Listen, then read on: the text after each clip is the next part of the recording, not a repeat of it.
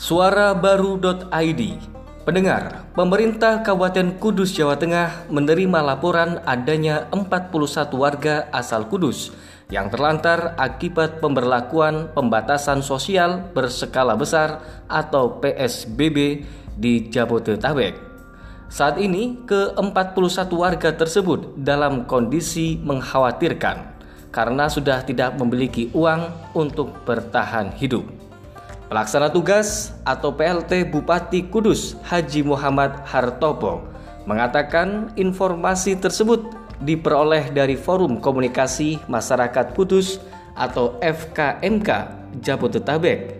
Mereka kondisinya terkatung-katung di sana karena sudah tidak lagi bekerja.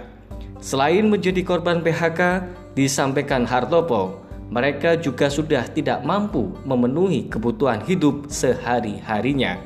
Sedangkan tempat tinggalnya merupakan tempat kontrakan. Selengkapnya bisa Anda baca di portal berita masa kini suarabaru.id.